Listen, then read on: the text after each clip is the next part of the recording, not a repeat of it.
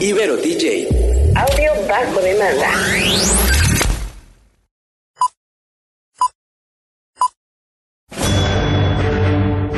Una charla con amigos sobre los acontecimientos cinematográficos lo puedes encontrar aquí en La Esquina del Cine.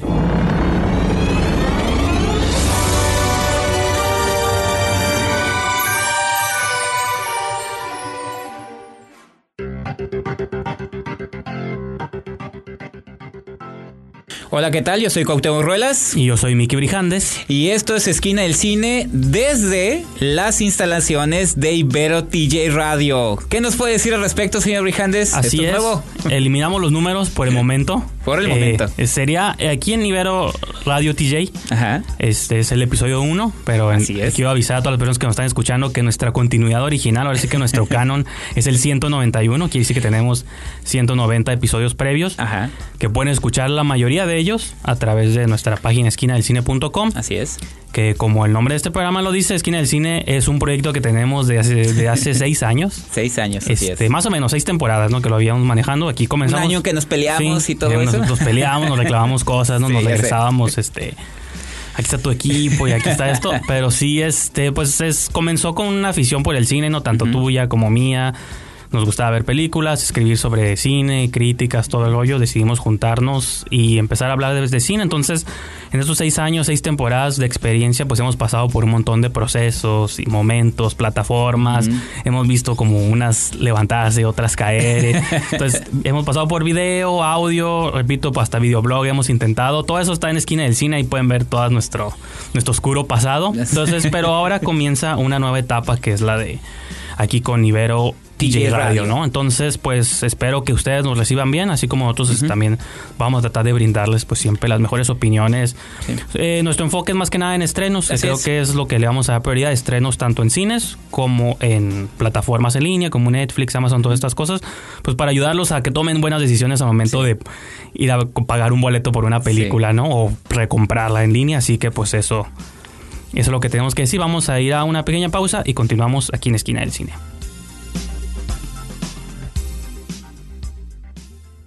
Yo los buscaré. Los voy a encontrar. Si eres un cinéfilo, tenemos un lugar perfecto para ti en La Esquina del Cine.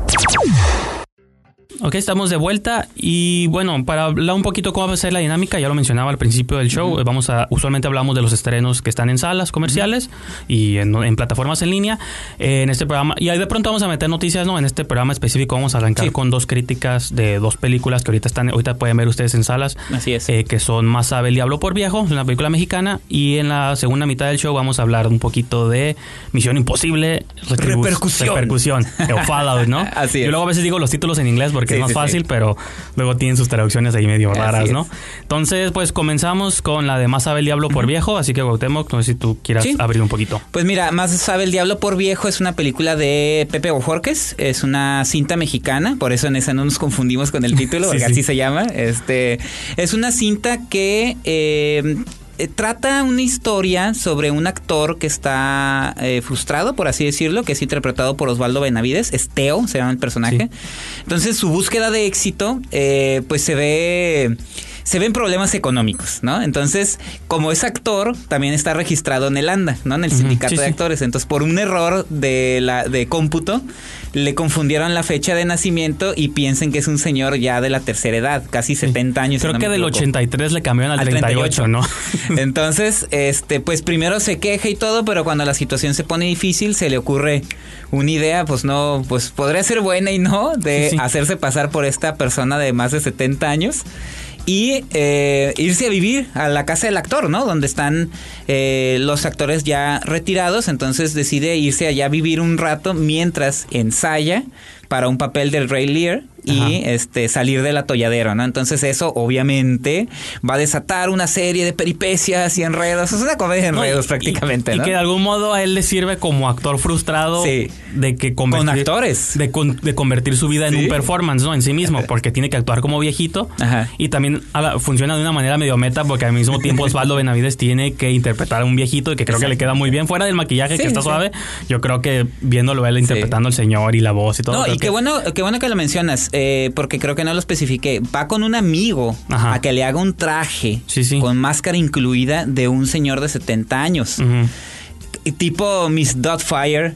Sí, Eh, o no la si película esta de Johnny película. Knoxville, la de Ah. Bad Grandpa, ¿no? O ab- abuelo malo, no sé cómo la Sí, sí, sí, tradujeron sí, aquí. Entonces, eh, eso es lo, lo, lo interesante, eh, porque no lo había mencionado, ¿no? Entonces, sí. ¿a ti qué te, qué, te, qué te pareció ya como, como película, no? Pues digo, ahorita creo que lo que resalté fue el mérito más grande que yo encontré. Creo que la actuación de Benavides fue lo Sí. que me sorprendió. Sí, sí, sí. Eh, la idea esta de, digo, creo que la movie es bien intencionada, creo que eso es algo muy interesante que muchas veces del cine mexicano, muchas comedias de este tipo, sobre todo cuando te estás burlando de un sector específico, de una edad muy específica, creo que de pronto caen como en, se puede sentir como las malas intenciones, pero esta yo lo sentí todo lo contrario, la sentí como muy cálida y como esta idea de que de pronto, pues todos estos actores que en algún momento fueron las estrellas de cine mexicano, que ahora por mucho están olvidados, pues creo que esta película de algún modo les da una última oportunidad para actuar, ¿no? Pero este, ahorita te parece, vamos a una pequeña pausa y continuamos con el comentario de esta película. Así es. Drama. Y música. Una crítica constructiva desde la esquina del cine.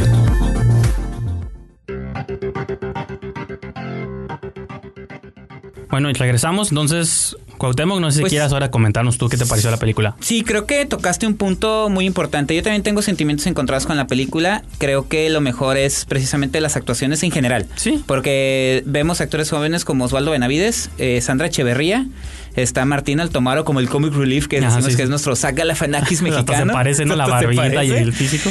Y este, pero eh, eso que mencionaste es muy importante, la manera en la que la película, de manera honesta, Sí. eh, trata de retratar a estos actores que son un Ignacio López Tarso, la espléndida Isela Vega, Sí, Lorena, Lorena Velázquez. Velázquez, perdón. Eh, eso es eh, para mí lo más importante. Y otros actores, Sí, ¿no? sí. Que salen. Pero, pero, no deja de ser una comedia de enredos muy básica. Sí. Entonces, todas esas buenas intenciones de mostrarte a los adultos mayores eh, como personas sabias, ¿no? Que todavía tienen mucho que dar, queda sepultada en la onda esta de comedia romántica, este, y luego la Y- edición, no y sé, como ¿qué es te tú, muy básica y realmente siento Sí. que no profundiza Exacto. tanto en... Se queda por la, en la superficie. Hasta en la pues. comedia, pues muchas veces hasta de pronto tiene tonos de que es un drama ahora, ¿no? Porque aparece que está hablando como, mira, los, estos grandes actores, lo estás viendo hasta como en un tono medio dramático de pronto, Ajá. entonces sí, creo que ese contraste no lo logra muy bien, pues, Sí. ¿no? Y aparte predecible porque ya sabes Sí. qué va a pasar, se va a quedar con De la hecho, yo te lo mencionaba. ¿no te Sí, acuerdas sí. cuando vimos la película? Dije, ay, ¿en qué momento lo van a descubrir? Y luego, ya que lo descubran, ¿en qué momento van a reconciliarse y vivir felices? Y el malo ¿no? es malo, malo, Exacto. y los buenos siempre son dulces y agradables. Entonces, pues sí, digo, creo que, digo, para las personas que quieran recordar quizá a estos actores del ayer o de los ayeres, pues Sí, está sí. suave porque, digo, si llevan a sus mamás, a sus abuelitos, pues van a decir, ay, mira, yo me acuerdo cuando veía las películas Sí. del Santo, ¿no? O sale Tina Romero de Alucarda. Tina Romero se que, me olvidó pues, totalmente. Que yo la recuerdo como Alucarda para siempre. O hizo una de bandera rota también, ¿no? Bandera Sí, no, tiene infinidad de películas pues, buenísimas. Las Poquianchis también, sí, ella fue una. Pero si es así como si esperan una muy buena comedia, realmente creo que por ese Sí. lado les va a quedar poquito mal, ¿no? Sí, entonces, eh, bueno, pueden disfrutarla en el entendido ese, ¿no? Nosotros nos ponemos más, eh, este, más regañones en el aspecto general de la película, Sí. pero se pueden pasar un buen rato, ¿no? Entonces, Bueno, yo creo que... es que creo que este año, por ejemplo, la película de Derbez yo la sentí todavía más completa, ¿no es cierto? O sea, creo que ha habido comedias mexicanas, no es mexicana, fue coproducción mexicoamericana, pero creo que ha habido películas con actores mexicanos Sí. mucho mejor construidas, aunque cai- caigan en los clichés y lo repetitivo. Sí. Está, está en el, en el lado bajo de la Así es. escala, pero bueno, esa Pero sería está. nuestra mención. Más va sabe el diablo por viejo de Pepe Bojorques. Este, antes de pues continuar con el show, yo quiero hacer una mención de algo que yo considero muy importante, al menos para mí, creo que también para ti. Sí. El 19 de julio de este año, este, falleció un director de cine, bueno, es un artista multidisciplinario. Sí, escritor, productor, eh, director de cine, crítico de cine. ajá, llamado John Schnepp, un norte- norteamericano. Creo que la mayoría de la gente lo conoce porque dirigió este documental La muerte de Superman, que es un documental que aborda esta película fallida que en algún momento se trató de hacer sobre Superman. Con Tim Burton Con dirigiendo. Nicolas Cage, Tim Burton dirigiendo. Kevin Smith en un primer borrador del guion. Guionista. Entonces, era una persona muy importante en, en el área del cine, pero también era fan de los cómics, de las historietas. O sea, muchos. Tenía un programa semanal que pasaba, eh, que era un programa para internet que se llama Collider Heroes, que yo tenía años siguiendo, casi cuatro años viéndolo. Entonces, sí fue un shock porque yo lo publicaba un poco en Twitter, este, de que cuando de pronto cuando sigues a alguien por mucho tiempo, casi lo consideras tu amigo en línea, ¿no? Y de y este fallecimiento cayó así como fue como Sí, un sí. shock. Entonces, pues bastante, digo, bastante duros para sus amigos, familiares. Yo como fan, pues sí estoy un poco también Sí. este, devastado, por así decirlo. Y en este programa vamos a tratar de hacer siempre a la mitad del programa un segmento musical, ¿no? Para irles avisando. Claro. Entonces, este, pues eh, su pareja sentimental, eh, Holly, ella ha estado compartiendo fotos, videos y un montón de cosas en su cuenta de Twitter, ¿no? Y una de las cosas que también ha estado haciendo es compartiendo música que le gustaba mucho a él, ¿no? O a ellos, Claro. ¿no? Entonces, como las películas de hoy no tenían música, usualmente vamos a tratar de poner música que Sí, tenga sí, que ver con las películas. Las que estamos comentando hoy realmente no tienen como temas muy icónicos. Y de manera de homenaje voy a, quiero este, pasarles una canción de un grupo que ella compartió, que era una de las canciones favoritas de él. Entonces, y que de algún modo yo conozco, este, el grupo se llama Miracle Legion. Eh, es de los ochentas, pero yo- este, el vocalista Mark, Mark Lee este, tenía una, una banda después. Yo conocía la banda después, pero no sabía que tenía un pasado en los ochentas, ¿no? Y la que yo escuchaba fue en los noventas. Entonces, esta canción se llama, aquí sí me van a perdonar porque, ah, se llama, ok, la canción se llama All for the Best de Ok. Miracle Legion. Entonces, los dejamos con esta Vamos pieza a ella. y continuamos con el show. Sale.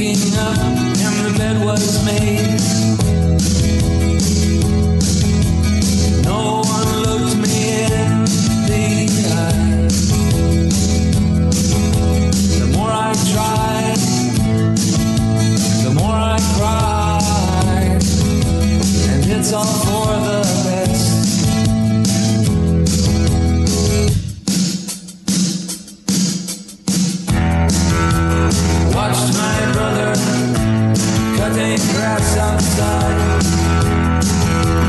Sitting on the porch, he told me it's a long way to go before we can rest. But it's all for the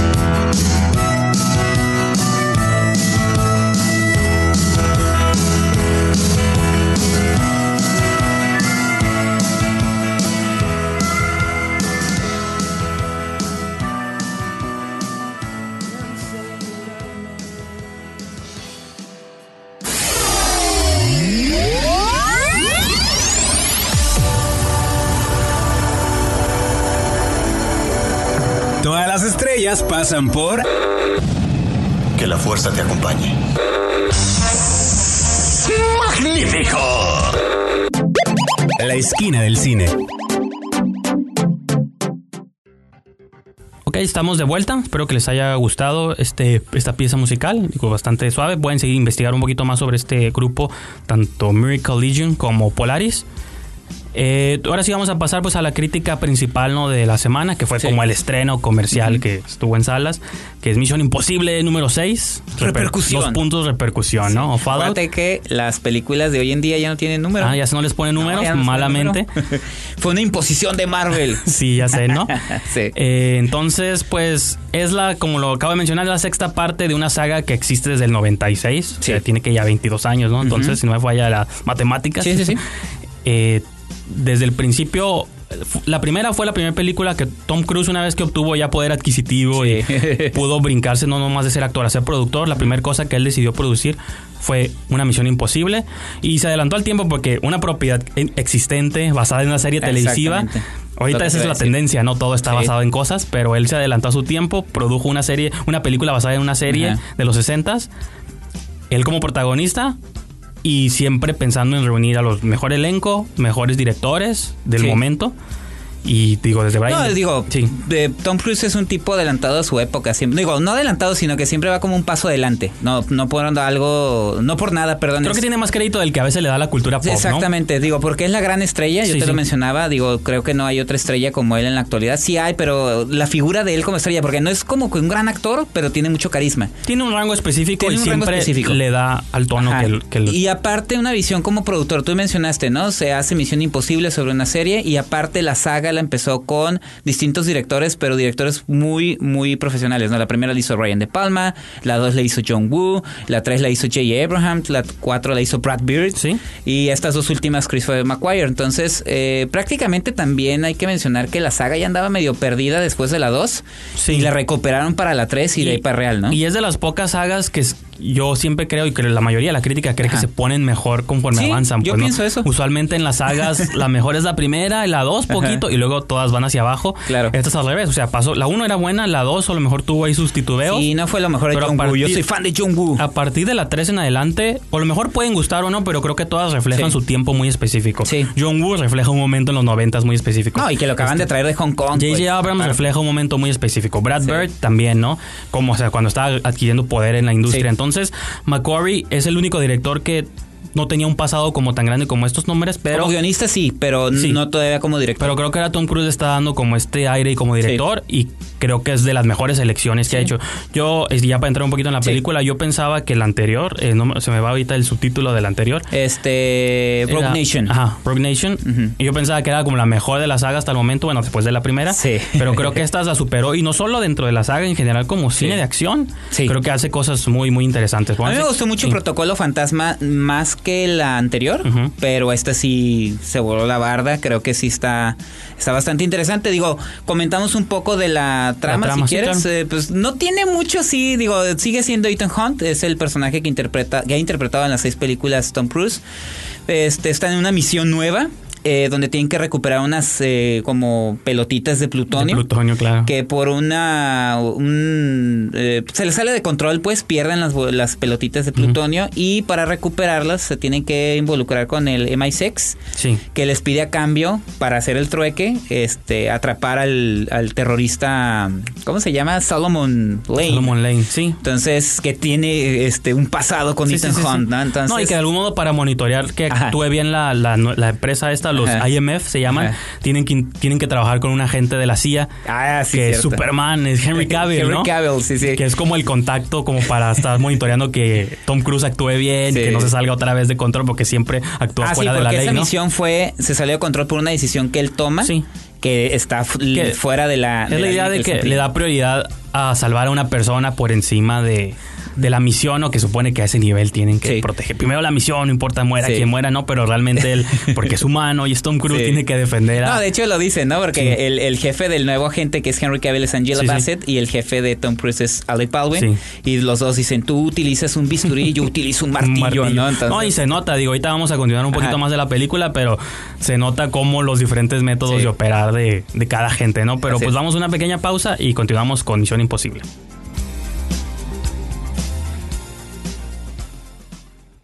Yo los buscaré.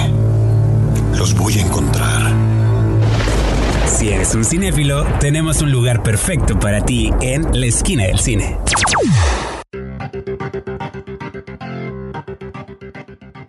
Regresamos aquí para continuar y concluir nuestros comentarios de Misión Imposible, Fallout o para repercusión. empezar y, y terminar. Para empezar, terminar. No, bueno, hablamos un poquito de, Sí, de- de la el- trama y repito, creo que igual que muchas, y no solo de la de Misión Imposible, de otro cine de espías, creo que las veces las tramas son convolutas de maneras Sí. innecesarias, ¿no? Ya me ganaste. Y se te va Sí, algo, se te va algo y ya no entendí, pero la ventaja que para mí tiene esta película es que al final no es tan importante. Ajá. Creo que la acción, o sea, tiene secuencias de acción de las más impresionantes que yo he visto en películas. Y ya lo había hecho en Jack Reacher, este, Christopher Sí. McQuarrie, pero no, como que no me acordaba, De pero... hecho, hay una persecución Sí. espectacular en, en la autos. O sea, él aboga muy. Sí usan efectos de computadora, pero él aboga mucho por el. Por es lo- una lo combinación práctico. de ambos. Sí, es combinación, pero. Y digital. Pero prácticos. Edgar Wright lo mencionó porque él en su Baby Driver, si se acuerdan también, él aboga mucho por lo práctico. Pues Sí. usan efectos, pero es una combinación de elementos. Entonces, esta película se siente como una gran persecución en diferentes medios, en barcos, en a pie, Helicópteros, helicópteros, en baño. autos. Entonces, y los personajes están suaves, regresa Rebecca Ferguson de la película Ajá. anterior y pues es esta idea de estos espías renegados, pero lo que yo valoro mucho son las secuencias de acción, bastante impresionantes. Sí. Tú lo mencionabas, ahorita te dejo que lo comentes Sí. sobre que te mantiene al borde del asiento y hace mucho tiempo que una Sí. película no lograba eso. Sí, ¿no? de hecho, yo lo mencioné, a mí, digo, lo mencioné hace, en el corte pasado, la anterior no me gustó tanto, esta me gustó mucho. No me había sentido, y te lo digo, lo digo sinceramente, con la piel erizada de ¿Sí? ver las secuencias de acción. No me había, digo, yo soy fan, mi gusto culposos, rápidos y furiosos, pero pues me da risa, ¿no? O sea, ver a la roca pateando un misil y todo eso. Pero en esta película, las secuencias de acción, y tú, tú y yo lo vivimos en la sala de cine, estaban las, la secuencia de la moto, sobre Sí. todo lo ven en los avances, la gente hacía... No, y- Así, entonces a mí me gustó eso y me gustan otras cosas de la película, creo, y repito otra vez a la figura de Tom Cruise, que puede gustar o no. Creo que tiene muy clara la visión de cómo hacer que esta película se convierta precisamente en uno de los, eh, digamos, los títulos más importantes de Paramount Pictures, en un mundo en el que ahorita todos están manejando sus cartas, que Marvel sí. y Disney, este Fox, bueno, yo Fox ya no, este y Warner, pero me gusta que Tom Cruise tenga una visión muy clara de lo que quiere hacer con la cinta y que en esta ocasión, y tú también lo... y que le dé luz verde a Christopher McQuarrie a que que es su director Sí, prácticamente ya. ya. Y J. Abrams se, se- a partir de la tercera se, se involucra como productor, entonces digamos es Abrahams, es eh, McQuarrie. Y este creo que han entendido que la, el nivel de calidad que tiene que contener la saga es muy específico y creo que a partir de la anterior, a pesar de que a mí no me, no me gustó... No, eso es buena, tanto- o sea, sí, no, no, a todo el mundo le gustó Sí, menos no, a mí, yo, yo fui renegado. Este, fue- introduce nuevos personajes que hasta la fecha se mantienen, pues no. no, se mantienen los, los algunos de los originales como Rick Grimes. Desde la 1, él está Desde desde, la la 1. uno. Desde la 3 está Simon Peck. Simon Peck. Rebecca este, Ferguson desde la anterior. y- Eh, y Sol- Monaghan Sí. se- está desde la 3 Desde la también. 3 también, que fuera su esposa, Y Alec ¿no? Baldwin está desde esa- La anterior también. La anterior también. Entonces te digo, eh, creo que también tienen que entender que hacer cine espectáculo tiene que tener ciertos estándares de calidad narrativos, Sí. de efectos visuales y creo, y también lo decíamos, cuando al estaban los créditos iniciales decía escrita y dirigida por Christopher McQuarrie, dijimos, oh, un autor, ¿no? Es que es casi no se ve hoy en y día. digo, ahorita que está el tema de James Gunn con Guardianes de la Sí, Galaxia. Ni me digas. A veces uno cree que a ese nivel de películas no existen los autores, pero cuando ustedes vean una película, fíjense en esto, cuando diga escrita y dirigida por un solo nombre, Es que... aunque sea una película comercial o una película independiente, es que es de un autor que Sí. de su pluma y su mente, ponle Sí. que sí el estudio No, pone claro, y notas Tom y eso. Cruise también Tom ahí Cruise, pero señalando, ¿no? Eso es muy raro. Usualmente esas películas de comerciales siempre tienen seis guionistas y un montón Sí, de que, y que el, productores. primer- entonces- el guion original ya se desvirtuó Sí, hasta sí, llegar a la filmación, Entonces, ¿no? Este es un cine de autor, aunque sea comercial, aunque sea de acción, y se siente, pues, porque todas las, las secuencias te importan, y aunque ya sabes lo que va a pasar, sabes que Tom Cruise va a salir inmune al fin y al cabo, pero el verlo corriendo encima de los techos y... Siempre tiene que correr, Tom Cruise siempre tiene que correr. trepado si de no un corre en la película yo no estoy a gusto con esa movie. Sí, trepado de un helicóptero, pues persiguiendo a los malos. O sea, te, lo suave es de la manera en que está filmada, de unos ángulos muy prácticos, te hace sentir como que si estuvieras ahí en medio de. No, y lo que hace Henry Cavill, ¿no? Que, que muchos decían que, que no era bueno porque en Superman había dejado mucho que desear. Digo, no se me hace justo tampoco de ahora echarle la culpa de no, fue Zack Snyder que no lo supo dirigir. Pero sí está padre que eh, lo veamos en una faceta distinta. Sí. Eh, sigue siendo cine espectáculo, pero Superman tiene un tipo de ser eh, muy distinto a lo que está haciendo ahora con este agente eh, encubierto junto con Sí, Tom sí, sí. Cruise, ¿no? Y que se, se arma esta dinámica. Lo único que sí me dolió un poquito fue ya no volver a ver a Jeremy Renner. ¿Qué pasa con Jeremy No, y a Renner? Henry Cavill ya. Henry Cavill ya había tenido ese tipo de papeles en la de el hombre el hombre de la Cipol, Ah, el agente de Cipol, sí, cierto, él y de Guy Armie, Ha- Ritchie. él y Ar- Ajá. Armie Hammer son como agentes para diferentes corporaciones, una es la KGB y la otra es la CIA, me parece también. Sí. Que no se llevan bien al principio, pero tienen que Ajá. aprender a trabajar juntos, ¿no? Que es más o menos esa dinámica. Sí, esa dinámica de Ajá. espías. Entonces, pues repito, si les gusta la saga, es una gran película, es de las mejores, y no es para muchos puede que llegue a ser la mejor. Es un sigo- gran yo me- blockbuster. sí. Este, sí, y y de los que van a salir este verano seguramente puede que esté entre los mejores Así es. que cumplen muchos aspectos, ¿no? No es nomás Así es. como, por ejemplo, un Ant-Man que cumplen el entretenimiento, pero eh, no se ve que hayan, se hayan roto mucho la cabeza en cuestiones. Ya sé. Entonces, pues sí, creo que digo, yo me quedo con una opinión satisfactoria Sí, de yo también. Misión Imposible. Si les gusta y si van a verla por primera vez, pues vean las anteriores. Igual no es necesario, pero este estaría padre que vayan conociendo cómo va evolucionando la saga Misión Imposible, ¿no? Entonces vamos a un pequeño corte y pues nos regresamos a despedir de Así este es. maravilloso show, ¿no?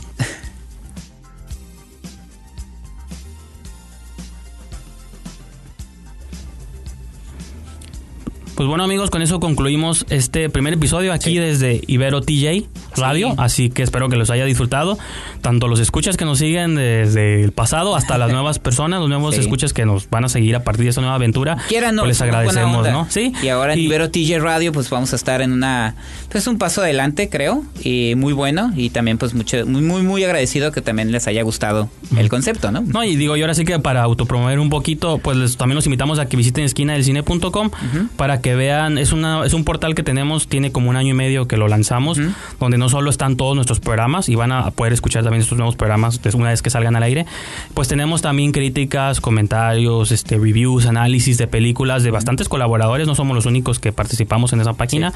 Entonces, este todo sea en pro de la crítica de cine, que al final que es lo que tratamos de empujar. Así que los invito a que sigan esquinadelcine.com. Eh, a ti también te pueden seguir Sí, este, en redes Facebook, sociales. en Esquina del Cine. Eh, pero también muy importante que, digo, ahora como es un formato, eh, una, una nueva etapa, también que entren a la, a la página de Ibero, Ujú. www.iberotj.fm, eh, que es la, la plataforma original donde pueden escuchar todo esto. Que ingresen a, la- a Facebook, a Ibero TJ Radio, a- en Instagram, a Ibero TJ Radio. También van a ver imágenes de nosotros ahí. Entonces aprovechen. En Twitter, pues Ibero TJ Oficial. A nosotros, bueno, a mí en, en Twitter es arroba esquina el cine. Ya mencionaste la página oficial. El Facebook es también esquina el cine. ¿Y a ti dónde te pueden seguir? A mí me pueden seguir también Twitter, Instagram, toda la- en todas las redes sociales casi soy el mismo Diagonal Brijandes, que es mi apellido. Si no saben cómo se escribe, pues ahí vean la manera de, de, le- ¿cómo se lo- Descifrarlo, de descifrarlo. dices. No, eh, Diagonal Brijandes o Ah, arroba sí. Brijandes. Así me pueden encontrar en Twitter, en Instagram, hasta en Letterboxd, ¿no? que es una plataforma de crítica de cine. Así que pues con eso los dejamos. Esperamos su retroalimentación, tanto en nuestras páginas como en las páginas de Ibero Ibero. Radio. Este, ahí comenten qué les ha parecido, si les gustaría que habláramos quizá de algo muy específico después. Ajá. ¿Alguna película, alguna Y serie? Incluso hasta saludos. Con el tiempo podremos aquí abordar todo eso. Así que una vez más, gracias por escucharnos y nos vemos en la próxima edición. Hasta luego.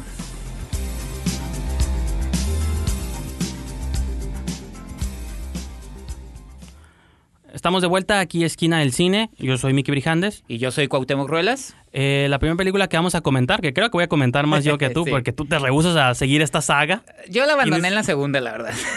Eh, otra cosa que queremos comentar para que nos vayan conociendo también, este, a pesar de que a ambos nos gusta bastante el cine, creo que todos tenemos un género, ciertas preferencias muy específicas, ¿no? Ujú. Siempre usualmente Cuauhtémoc se va a inclinar a comentar el cine mexicano o series es. mexicanas. Así Que es. yo me rehuso a ver por completo. y de algún modo, bueno, tú te rehusas a ver cine de terror, No, pero yo sí lo veo, pero tengo gustos muy específicos Mi- dentro del género. mi género favorito es el cine de terror. y yo soy de los que veo cualquier cosa de terror que sale en carteleras, no importa que me lleve las más grandes decepciones, como sucedió en este caso, ¿no? Eh, The First Purge, su título es en inglés, en español es 12 horas para sobrevivir. Esta es la primera, eh, son cuatro películas en la saga, ¿no? Ha habido tres este, películas de La Purga antes. Esta es la cuarta y es la primera que no es dirigida por James de Mónaco. Las primeras tres había hecho el mismo escritor y director. Esta se la pasan a Gerard McMurray. Es la primera que él hace. Entonces, Es, ¿Había hecho alguna otra película antes? eh, ahorita no tengo la información a la mano, pero... Ah, bueno, este, pero sí mencionar, digo, a veces eh, no se discute mucho, pero la casa productora es la casa productora de Michael. Bay. Michael Bay, que es en reconocido. Coproducción con Blumhouse, ¿no? Así es, que es tan reconocido por hacer estos eh, espectáculos visuales Sí. disfrazados de película, como Transformers, pero que de repente le apuesta, como tú mencionaste, con Blumhouse de Jason Blum, le apuesta a estas cosas que, de género en este caso, Sí. que a mí la primera me gustó mucho con Ethan Hawke, este, y la, la reina Cersei, ¿cómo se llama? La actriz, Lina Howard. Lina, Lina Headey. Lina Headey, este, y la segunda con también uno de, tengo un gusto ahí culposo Frank Grillo. con Frank Grillo, un actor B que de cine de acción, pero pues ya la tercera ya la Creo que la primera planteó un universo, pero Ajá. no era tan importante el universo, era más la historia contenida en la casa. La segunda trató de expandir este universo de la purga, que es la premisa es que por 12 horas durante un día todos los crímenes son legales en Estados Unidos, ¿no? Y la idea es que ese día puedes cometer cualquier crimen, desde asesinato hasta robos, asaltos, lo que quieras, y te es perdonado, no vas a la cárcel, no pasa nada, y que de algún modo la estadística dice que si dejas que la gente haga eso un día al año, el resto del año bajan los índices de crimen, no pasa nada. ¿no? Entonces, también es una sátira al Estado norteamericano de la política y más que en estos tiempos vuelve a, se pone cada vez más relevante. La película trata de hacer de, mu- de muchas maneras crítica también social, política, no tan intensa o quizá no tan así que tú puedas decir como este punzante, Sí, pero sí, siempre este plantea premisas de políticos que ah, votan por la purga, lanzan como este eh, cuando se lanzan como candidatos siempre tienen que estar como a favor o en contra y hasta parecen como caricaturas de personajes de la vida real. Entonces, siempre se han ido como por esta línea. Eh, Siempre, se han- siempre se han ido como por esta línea. Entonces, de hecho, pero también de algún modo para mucha gente han ido decayendo en calidad, ¿no? La primera la mejor, la segunda hizo, La segunda es hizo lo suyo. La tercera a mí me gusta, Fue pero suficiente para mí. ya se ve que cae un poco en la caricatura y esta continúa más de lo mismo, ¿no? Mm. Eh, esta sucede, es la primera purga, entonces supone que es lo que te platica cómo se convenció al pueblo norteamericano De que tomar se- esa de que se ¿no? instalara esto. Entonces hacen la prueba en Rhode Island, en una isla que está por Nueva York. Entonces ahí donde ellos tratan de hacer como esta, este experimento a ver si funciona. Y si funciona, lo van a instaurar. Entonces, digo, por las otras películas que hemos visto, nos damos cuenta que sí funcionó. Pero la película, bueno, esa era la premisa o la sinopsis de la película, Ajá. pero ya que la ves, realmente arranca con la purga ya haciendo una cosa. No te explica no lo te que prometía. Fíjate, ahí hay un error, porque Sí. la película no cumple con lo que ¿No? promete, pues. Y a la mera hora, pues realmente son personajes poco interesantes y desde la 3 ya se veían como muchos clichés o estos personajes que, ah, el señor de la tienda y que ha mantenido esa tienda por años y no se va a dejar, no la va a dejar. la van a matar, Sí, ¿no? no, no la va a dejar aunque lleguen estos chicos con tus armas. Sí. Entonces, me gusta por el lado de que, te crea personajes como de historieta, pues las tipo de máscaras que usan, las armas que utilizan. Está como curada, está creando su mundo, tanto creo. como Platinum Dooms, dices tú. Ajá. Viene una serie de televisión eso, para USA. En Estados Unidos se estrena en, por septiembre, me parece, una serie televisiva. Entonces, sí es todo un mundo completo, pero esta película este, creo que te deja mucho que desear. Realmente, eh, por ahí tiene guiños a Die Hard y quiere hacer como un montón de cosas, pero no es la mejor de la franquicia. Y si van a entrarle, les recomiendo que vean la primera parte y luego vean la segunda. Si la segunda ya. más o no menos es les gusta, pues como, sí, casi como las que tú viste, ¿no? Sí, la 1 y la 2. Este, así que pues no, digo, no la termino de recomendar 100%, a menos de que seas completista, como termines no yo. Sí. Y pues bueno, y con eso los dejo un poquito con The Purge, porque ni siquiera es de terror tampoco, ni siquiera te Uh, cumple en qué ese aspecto, ¿no? Este, con eso los dejo y nos damos una pequeña pausa y continuamos aquí en Esquina del Cine. Estamos de vuelta aquí en su programa Esquina del Cine. Yo soy Miki Brijandes. Y yo soy Cuauhtémoc Ruelas. Y como ya hablé demasiado en el segmento anterior, Cuauhtémoc, te paso el micrófono para que nos platiques un poquito de Falco. Así es, eh, como lo mencionaste en el, eh, al inicio, en el primer bloque, también vamos a hablar de series. Vamos a procurar eh, abordar series eh, televisivas. En este caso, eh, yo me di a la tarea de ver una serie mexicana, que es una adaptación de una serie rusa. Ok. eh, que se llama Falco. La serie se llama Falco, está producida en Amazon Prime Video México y creo que la están transmitiendo, bueno, no creo, la están transmitiendo en Telemundo. O, eh, la- en- ya lleva la segunda semana en Telemundo y después la van a poner en TNT, o sea que la van a estar como distribuyendo en la plataforma y se va a abrir Para a- llevarla a diferentes públicos, ¿no? Ahora que sí. Exactamente. No, y eh, sí, por la, por los, sobre todo los sistemas de televisión, ¿no? Entonces, ¿de qué va la serie y por qué me llamó la atención de entrada? Fue porque eh, el que se encarga de esta adaptación de esta producción es Ernesto Contreras.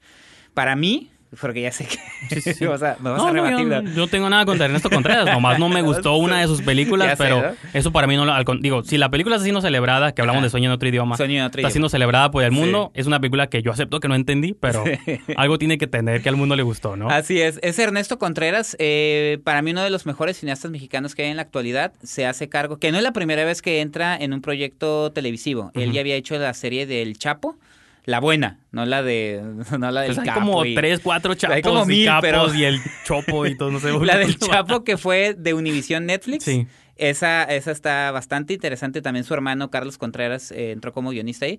Entonces no es la primera vez que hace televisión, pero ahora eh, la- el giro es, es una serie policíaca.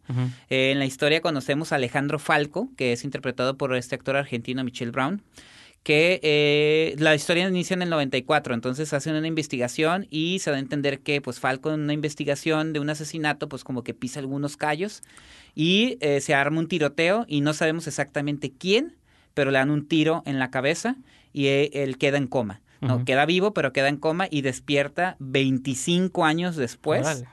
Y el efecto es que Falco despierta pensando que lo que le pasó fue ayer. Entonces eso es un problemón para Falco, ¿no? Entonces su hija que la dejó como una bebé de dos años, pues ya es un adulto, su esposa rehizo su vida, que es Marina de Tavira, la actriz Marina de Tavira. Entonces en este rollo de no saber qué hace porque pues es un pez fuera del agua, ¿no? No sabe lo que es un teléfono inteligente, no sabe activar una máquina de café automático. Una computadora, ¿no? Así un es. teléfono, No, pues no, algo no tan sé. básico como eso. Entonces, eh, la cosa es que eh, se da, empieza a desarrollar, o sea, es un hombre muy inteligente, es un verdadero detective, ¿no? Entonces le dan una segunda oportunidad y le dicen, Falco, regresa, ¿no? Entonces, ahí va a estar el juego de la serie. Él, él entra como un detective en una nueva, este, grupo, eh, es como un equipo de investigación. Sí, sí. Y eh, su, su pareja es un detective, obviamente joven, y ahí es donde mencioné la referencia a un intérprete baja californiano, es José Meléndez, el actor de Mexicali, que ya incluso ganó un Ariel. Este, él es, el, es su pareja en las investigaciones, entonces Falco es un hombre que viene del pasado y el personaje de José Meléndez, que es Tenoch, eh, Tenoch Caballero, es un detective joven que usa la tecnología, entonces digamos que es esa la dinámica, ¿no? Entonces la serie me gustó porque es una mezcla, no es nada original, también no vamos, no está encontrando el hilo negro en nuestro Contreras, es una mezcla entre CSI, la ley y el orden. Y este, Pero a el- veces, aunque no sea, aunque sea derivativo lo que haces, tienes Sí. que hacerlo bien, ¿no? O No, con- y que está instalada en México, está padre, o sea, este, realmente no son judiciales, sino es una división de investigación aparte como la ley y el orden, ¿no? Este, unidad de víctimas especiales, una cosa así. Y está, está suave porque también está el actor Enrique Arreola, que es- interpreta a su jefe, está Karina Gidi, que es la, la jefa de Falco y de Tenoch. Entonces, cada episodio, son tres episodios. Yo ahorita voy en el episodio número seis, eh, porque pues duran una... De hecho, el episodio piloto dura como una hora veinte. Como casi una es película, un es una película en sí misma. Cada episodio es autoconclusivo. O sea, inicia con un crimen. Falco y Tenoch Caballero tienen que eh, eh, descubrirlo. Pero en el Inter vemos esta dinámica de pez fuera del agua. Y también cada episodio Falco va encontrando una pista nueva sobre su atentado. Que tal vez lo lleve a caminos Sí, que sí. él no esperaba, ¿no? Entonces, tiene muy buen ritmo, está bien escrita. Sí voy a ser sincero, el, primer episodio está bien, los tres siguientes los sentí un poco flojos, eh, pero el quinto y el sexto creo que ya entendió Ernesto Contreras qué es lo que está haciendo con la serie. José de Tavira también es otro de los directores. Entonces, es una, es una serie bastante dinámica, eh, hay, hay química entre los personajes, o sea, sí crees que hay una relación de, primero es como odio y después amistad, Sí, sí, o sea, que eso a veces es importante en ese es la tipo pareja y dispareja, ¿no? Entonces, eh, para mí es una muy buena apuesta. Ojalá más gente la viera. Lamentablemente luego tenemos esta bronca de que si no está en Netflix prácticamente las cosas no existen. Pero tú mencionas que está, va a estar en plataformas y en canales, sí, ¿no? Quizá afortunadamente, ayude, Telemundo TNT. Este, Bueno, digo, vas, vas a la mitad de la serie o poquito Ajá. más, poquito menos. A la mitad. estaría suave que una vez que la termines, pues nos traigas el reporte completo de qué te pareció. Hasta ahorita va muy bien. Sí, La verdad entonces- sí la recomiendo. Este, hay pruebas de las plataformas si las quieren ver antes. Si no, espérense, la pueden ver en TNT, en, en televisión por cable, pero sí vale la pena. Falco, Y de Ernesto Contreras. Nomás para darles un adelanto, al final de este programa vamos a hablar de una película que se llama Elena, o bueno, Prometo no enamorarme, yo me Sí, quedé con sí, su título sí, original. Entonces, eh, la, continuación, la canción que vamos a escuchar en este episodio es, es un tema que suena en esa película. Es un tema de Morrissey, este ex vocalista Ah. de los Smiths, que yo no sé cómo la película consiguió los derechos para poner la, la canción de de del artista, pero es una canción de Morrissey que me gusta mucho y se me hizo suave escucharla en el Ajá. soundtrack. Es una, entonces, una canción del soundtrack de Prometo no enamorarme. La canción se llama First of the Gang to Die, del artista Morrissey. Con eso los dejamos y regresamos al show.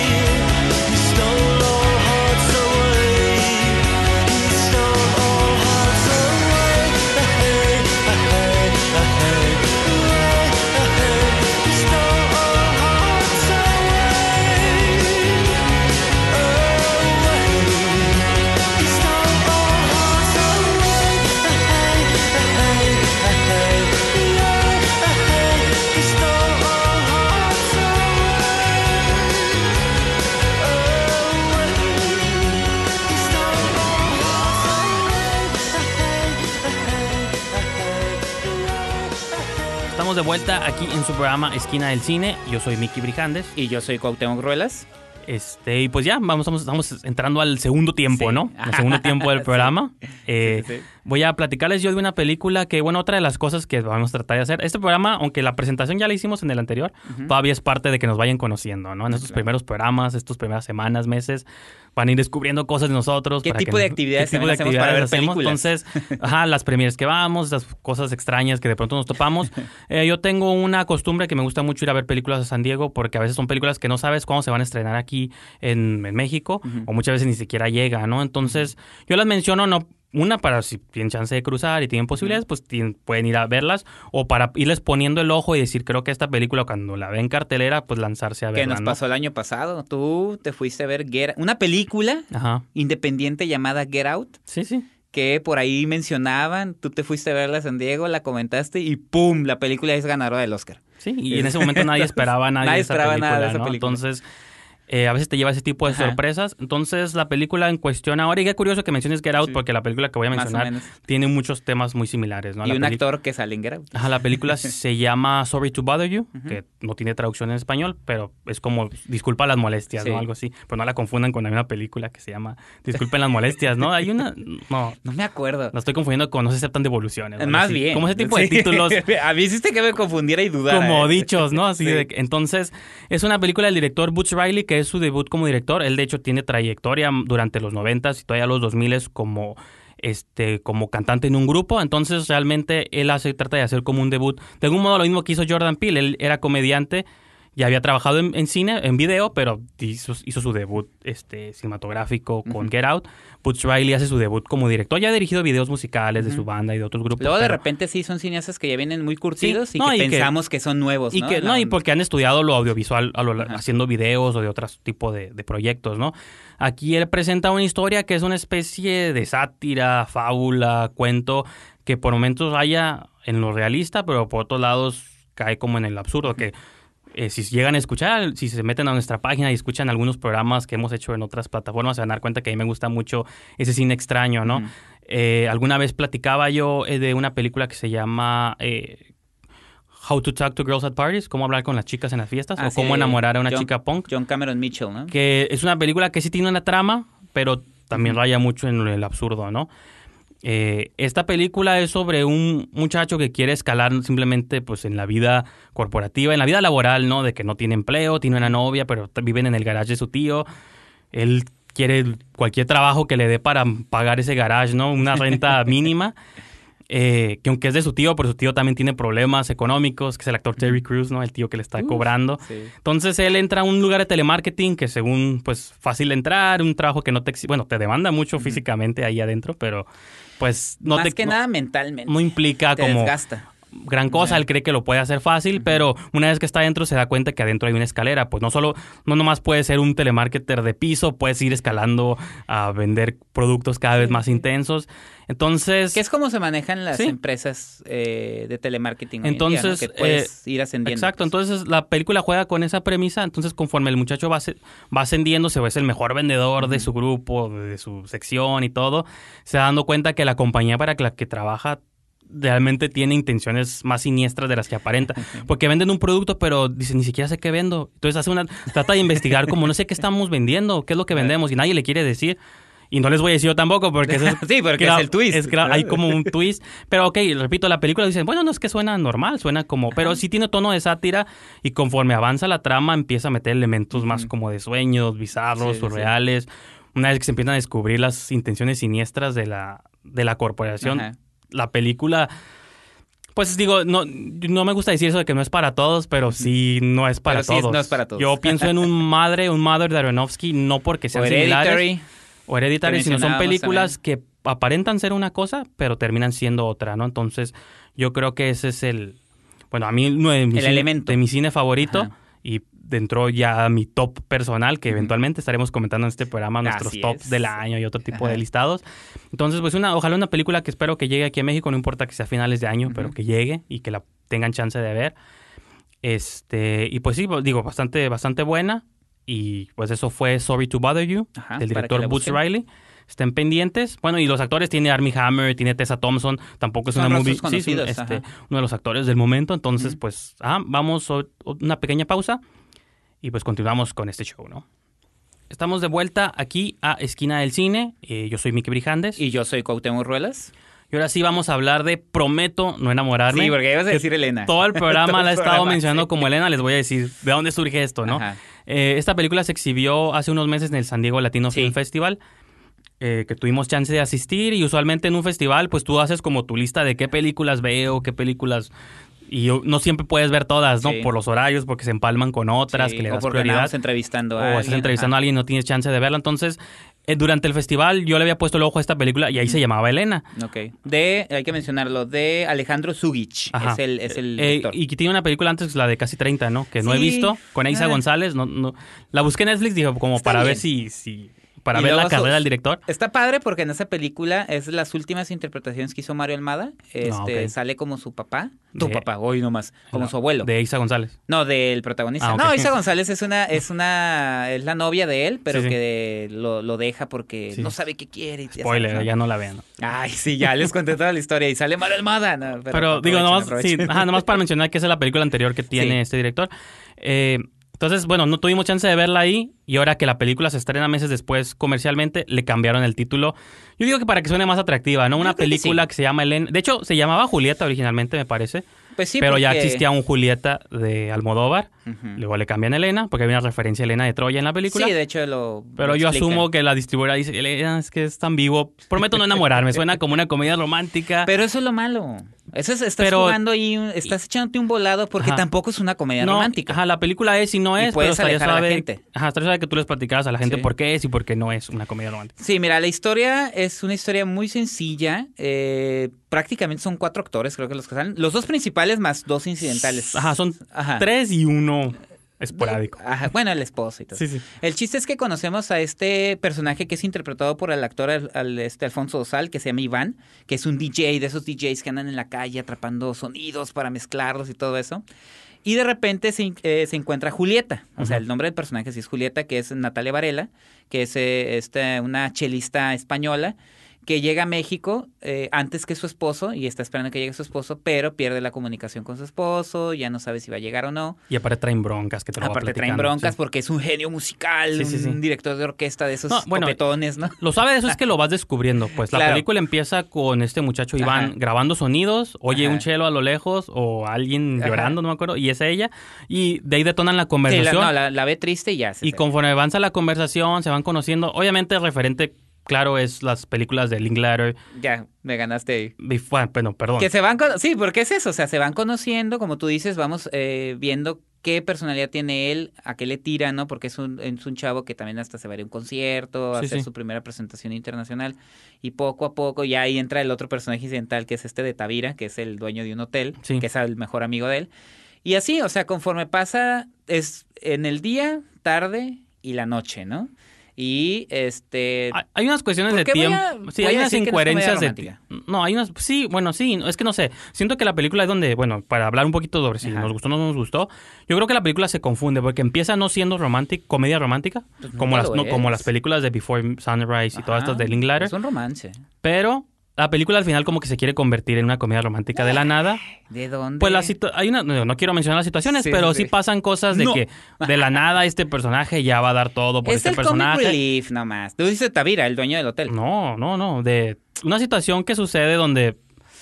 No, o sea, de que por mucho tiempo evita como estos, estos tropiezos de una comedia sí, sí. romántica básica y al final ya como que los empieza otra vez a. de que se enoja uno con el otro y de que No, pero quiere una de, uno dejar todo por el Pero no le otro. vi la luego que sí, lo, bueno. Yo, yo siento ro- que... Bueno, drama romántico, pues. A lo No, mejor me yo- equivoqué, yo, pues. creo que es, un- es una película, es un romance. Y yo le doy, el- el- le doy crédito a, a Sugich, al director, porque este logra eh, sacar un poquito de lo que comúnmente vemos en cartelera comercial con la comedia romántica y desarrolla una historia romántica, Sí. nada más. Con dos personajes que al principio sí se sienten como medios eh, hipsters, Pero- ¿no? Pero conforme van desarrollando los personajes, porque los dos actores son muy, los, la actriz y el actor son muy buenos. No, y la este, película, por hablando de lo técnico, usa tomas largas, unos momentos, o sea, estos planos secuencias que duran bastante, una sola toma, los, los actores platicando, que dices, bueno, sí tienen que ser buenos para poderte aguantar tomas de dos o tres minutos sí. en una conversación y que ninguno se salga de personaje, pues, ¿no? Pero bueno, digo, en, en mi opinión personal, yo sí creo que cae como en muchos... No, no termino de comprar el romance, ¿no? Y un montón de cosas. Pero no sé si tú quieras este, complementar con algo más. ¿Sería es- todo? pues eh, yo digo que sí le dan una oportunidad. Es una cinta que incluso se da el, el lujo de darle un pequeño giro al final. Sí, se aprecia lo diferente que trató de hacer. Sí, porque llega un momento donde digo, ah, se van a atrever, y luego, eh, no se van a Sí. atrever. Y luego, oh, sí se atrevieron. Entonces dije, muy Bueno. bien. Y la verdad me parece una buena opción Sí. dentro de lo que comúnmente vemos en Sí, es una buena comercial. opción, pero no. Sí, sí, pero Sí. no. Esa es mi conclusión. Sí, pero no. sí. Pongan esa cita en la portada. Vayan a verla. Pero bueno, este, pues entonces vamos otra vez a una pequeña pausa y ahora sí llegamos con la conclusión de este maravilloso show. Estamos de vuelta y espero que hayan disfrutado esta segunda emisión en Ibero TJ Radio de Esquina Así del es. Cine, o nuestro número 192 en nuestra historia original. Este, no sé cómo te sentiste en esta segunda parte. Yo estoy muy a gusto, la verdad. Este, agradezco mucho el espacio que nos abre eh, Ibero TJ Radio, es eh, sobre todo porque pues se pueden hacer muchas cosas y vamos a hacer muchas cosas, así que este, síganos escuchando, sobre todo en línea en www.iberotj.fm y eh, para toda esta información, para todo el contenido y que vayan viendo este, de qué vamos a hablar y todo eso, pues sí ingresen a Facebook en Ibero TJ Radio, en eh, Instagram en Ibero TJ Radio también y en Twitter en Ibero TJ Oficial, que son las, las plataformas oficiales. ¿no? Así es, y muchas de las películas que a veces vamos a comentar en el Ajá. programa también pueden leer críticas de otros críticos de la Así ciudad, es. valga la redundancia, otras opiniones de colaboradores, pueden entrar a esquinadelcine.com y leer pues quizá opiniones alternas, hay gente que sí le gusta, hay gente que no le gusta, o incluso de más películas, a veces, no alcanzamos a cubrir Exacto. todo el cine en un programa de media hora, pero se estrenan a veces muchas más películas, este pues ahí van a tener oportunidad de Y leerlas, como ¿no? dicen, ¿no? Es subjetivo la opinión. Así es. Y además, también ahí este, pueden ver el enlace para Ibero TJ Radio. O sea, Así es, La eso. información del programa y de los otros colaboradores que Entonces, tenemos. entonces, nuestra página web es esquinadelcine.com, así nos encuentran también en Facebook como Esquina del Cine o Diagonal Esquina del Cine. Personalmente, ¿a ti cómo te encuentran? En Twitter es eh, arroba esquina el cine y... Sí, también, o toda la esquina del cine, para que no se les olvide, ¿no? Así es. Y a mí me pueden seguir en Twitter, en Instagram, eh, arroba brijandes o diagonal brijandes. Y pues sí, espero que les haya gustado el programa. Aquí vamos a seguir. Esperamos sus comentarios, opiniones, sugerencias para futuras ediciones. Les aseguramos que lo vamos a leer, lo vamos a tomar en cuenta. Y pues sí, nos retiramos y nos escuchamos, nos escuchamos la próxima semana. Corte y queda. Nos escuchamos en la próxima emisión aquí en la esquina del cine, solo por Ibero TJ.